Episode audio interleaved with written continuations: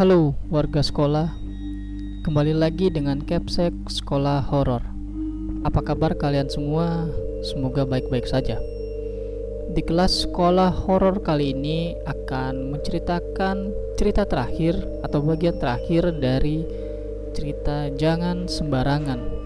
Cerita ini bersumber dari akun Twitter @uah_cn24 di bagian terakhir ini menceritakan bagaimana Uwa dan rombongan mengalami masa-masa sulit ketika mereka melakukan syuting di gunung hingga akhirnya mereka bisa pulang dengan selamat. Sebelum kalian mendengarkan cerita ini, Capsek akan berterima kasih untuk like, share, dan komen kalian di video ini. Lanjut saja, selamat mendengarkan.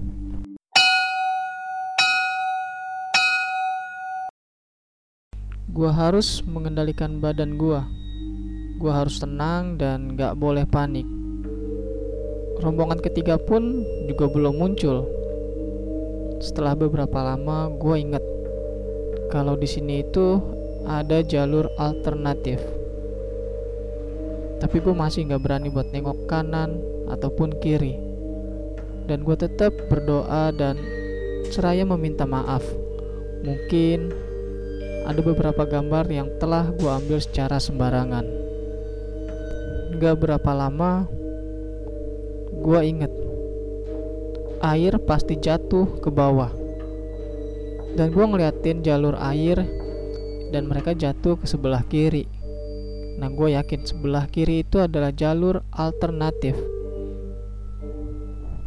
Di perjalanan udah gak ada lagi tuh pendaki lain yang ada hanya rombongan gua. Suasana pun sangat gelap karena pada saat itu memang hujan deras dan gue semakin kepikiran dengan si Anton yang masih sakit tipes. Semoga Allah melindungi kita semua.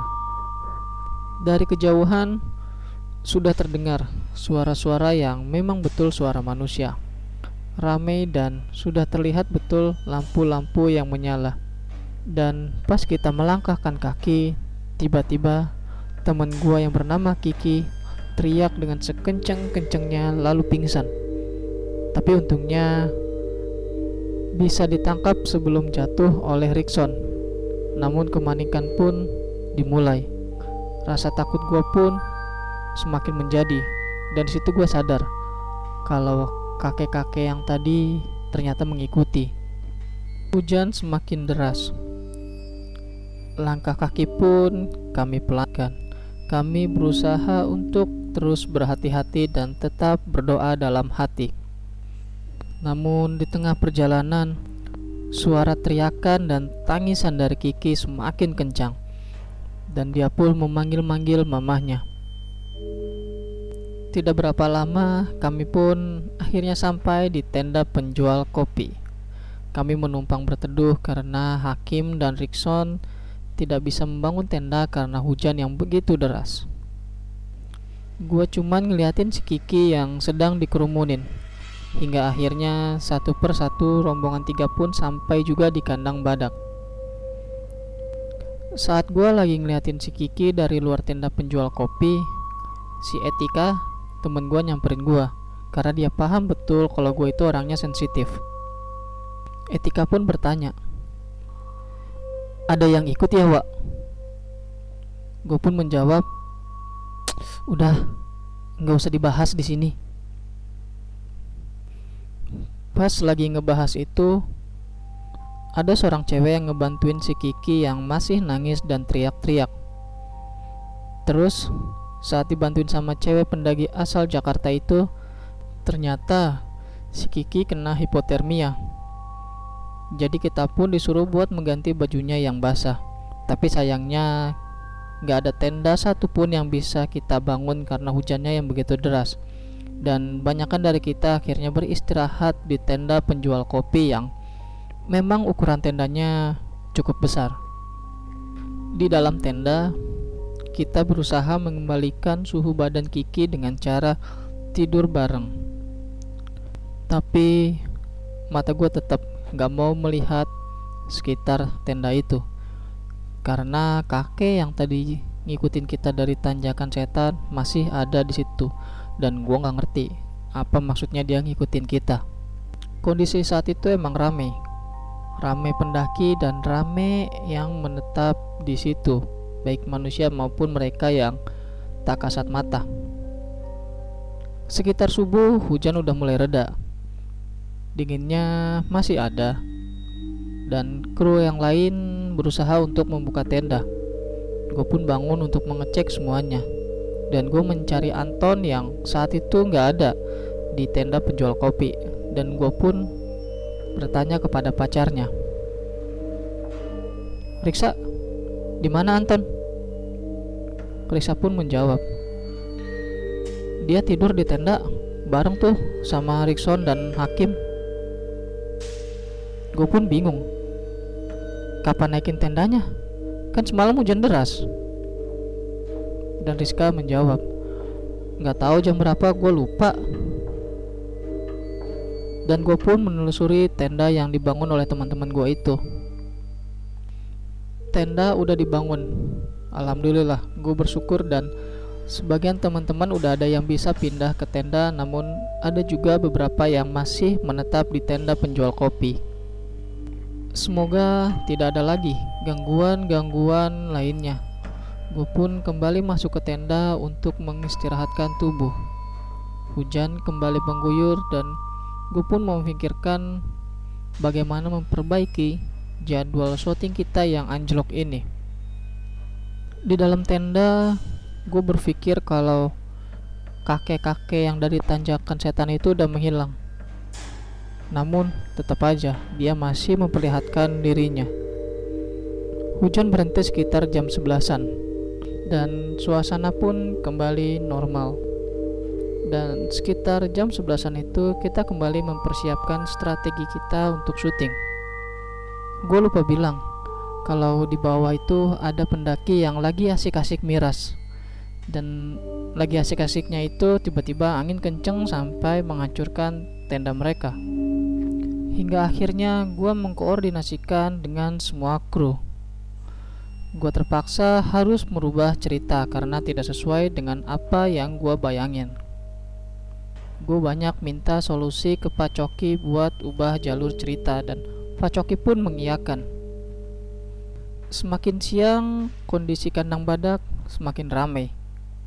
Gue diam untuk melihatin suasana dan alhamdulillah pada saat itu mata gue sudah normal maksudnya penampakan kakek tua itu udah gak ada lagi di pandangan gua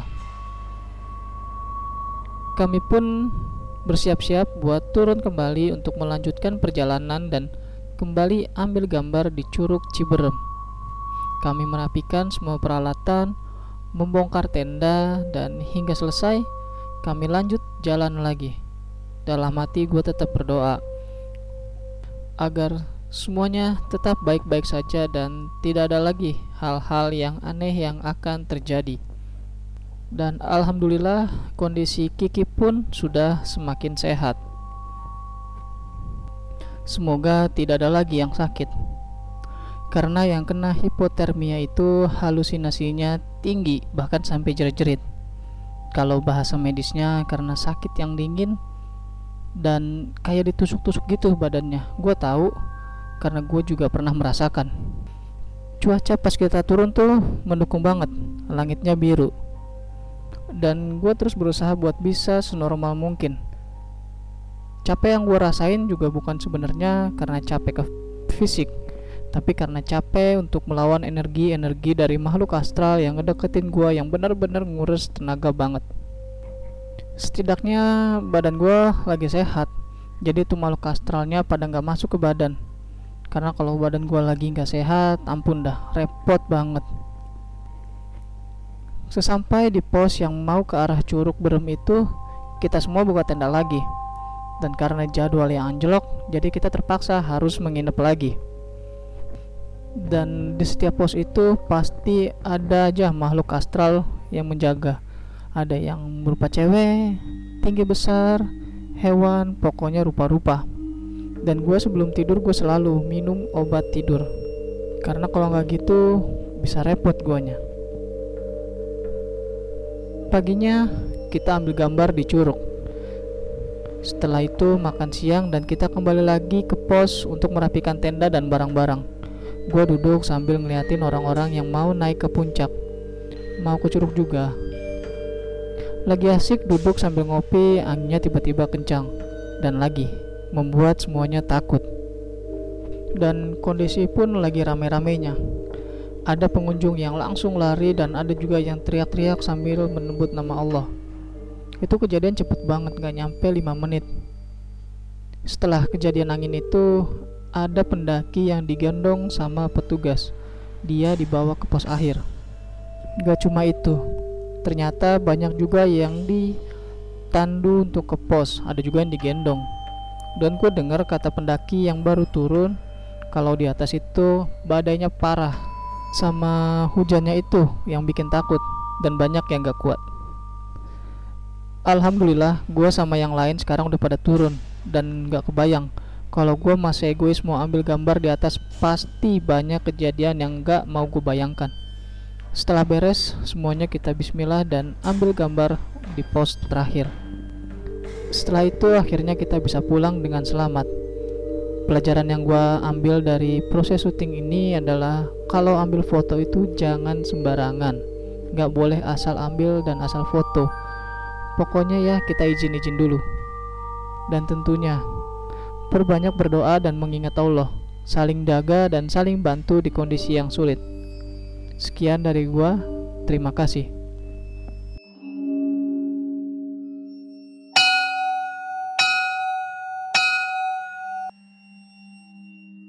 Itu dia cerita terakhir mengenai jangan sembarangan.